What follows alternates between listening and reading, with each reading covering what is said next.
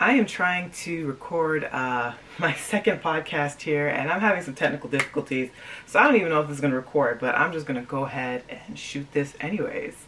Hi, I'm Monique. I'm the host of Off by a Purple Heart, and I like to talk about, you know, BTS, my favorite K dramas. And today's episode, I want to talk to you specifically about the K drama that I've been watching that's called See You in My 19th Life based off the webtoon of the exact same name. I think this is probably one of the most ingenious uh, K-dramas that I have seen in a very, very long time. It is incredibly thrilling. It has action adventure, it has a murder mystery, it has past lives, and it has a spectacular, really heartbreaking romance, and it has found family, as well as getting in touch with your family all whilst having this supernatural element of past lives. The main character, she, as the title suggests, has lived 18 previous lives through different eras throughout time. And in her 18th life, her 18th reincarnation, she gets killed very suddenly. And I don't think she was supposed to go at that particular time. And gets brought back abruptly and reincarnated in her 19th life and in this life, she decides that she wants to reconnect with her loved ones from that 18th previous life. There's a lot of mystery surrounding this uh, drama as well, particularly with um, her love interest in this show in particular as well. And just how he ties into her dying very abruptly. And she was not the one that was intended to die that day. Dun dun dun. So there's just a lot of that intrigue as well that goes along with it. Uh, this, like I said, this K drama does a lot of incredible things well.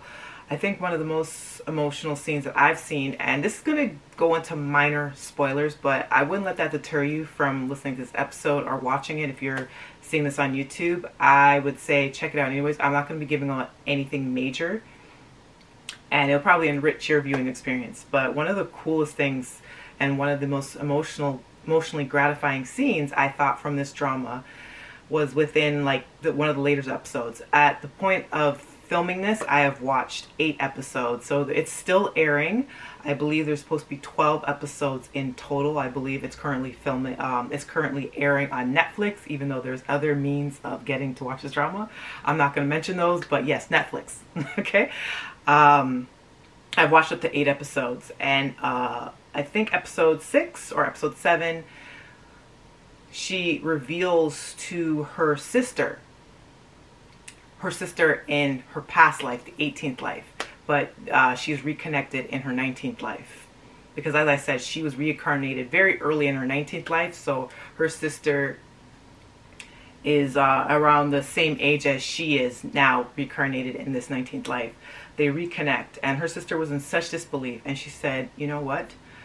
I don't know if I can believe anything that you've just told me because this main character, she basically lays it out for her. She feels so much guilt and there's like so much tension that's built up to this very moment where everything kind of comes into sharp focus. And she says, you know what?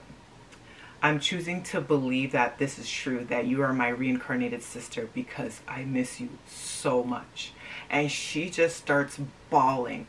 And in the show, there's like a flashback to when she was a child crying. And, you know, the main character, she just kind of reminisces in that for a split second. She's like, wow, you haven't changed at all, my sweet sister. And I swear to you, like, that completely just tore me up. I was just on the floor. I was like, oh my God. It is a wonderful drama. It's scored so, so well it just has great music choices. And I said the romance, the romance is romancing. It is probably one of the most swoon-worthy romances as well because in the 18th life, they were very young when her and her love interest connected and the way that she ends up passing away is extremely traumatic and it has left her love interest with a lot of scars because he was involved in the same accidents as her. They were in a major motor vehicle accident and he basically saw her die and she passed away quite literally lying on top of him and he felt her body go cold. He also ends up uh, with some disabilities from the accident that she comes to discover like he's deaf in one ear because the accident was so violent, traumatic that it shattered um, his eardrum, I believe, in the right ear. In addition, he has a lot of post traumatic stress and a lot of anxiety, and the show kind of hints at that in small ways and subtle ways and then also in bigger ways. And it really reflects on how he interacts with every other character and how he interacts with her and how he um, kind of closes himself off emotionally.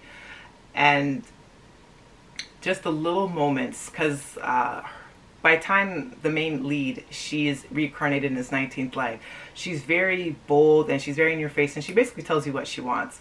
She sought after him in this 19th life and basically started to work at his hotel that he's running she's trying to restore in memory of his mom. And she's she's very bold and she's very abrupt in that you know i like you i find you attractive let's do this. And he's just very taken aback because he doesn't know who she is yet at this point in time and just seeing uh, both their interactions together and how they grow to fall in love it's just it's just very beautifully done. Both actors do a phenomenal job in selling you that chemistry. And it's just, oh, I, can, I can't tell you, just when he starts to get it, starts to click in that she's into him like that, it's, it's fantastic.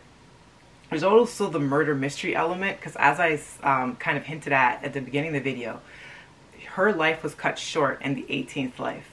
They her and her love interest were involved with a massive motor vehicle accident and it turns out that it wasn't necessarily an accident. And the one of the main central plots is the mystery of who was the engineer of this accident and why was it done and was she actually the target or was he the target and why was he the target so that becomes the major plot point mystery and there's a lot of reveals in the last episode I watched, which was episode eight. So the show is still airing, so I'm going to obviously watch and have further commentary. But it's just so intriguing. It does everything well. It has everything that I could possibly ask for in a K drama and more. It's just been a wild ride, and I'm kind of hoping in these last seven to eight minutes that I've been talking that you're at least a little bit intrigued if you have not checked out this K-drama yet. If not, please do. I'm going to keep watching it and I'm eventually going to get around to watch um, to looking at the webtoon that it's based off of because I want to see how much of the show has been um, true to the webtoon or did the webtoon take like some divergence here and there or has the K-drama, the live action adaptation of it, taken some artistic liberties and have added more twists and turns. Because let me tell you one thing about the show, there's just so many twists and turns that it just, you're like, what? What? What? What? Okay. it's just been, it's just been a fun ride. So that's it for this episode.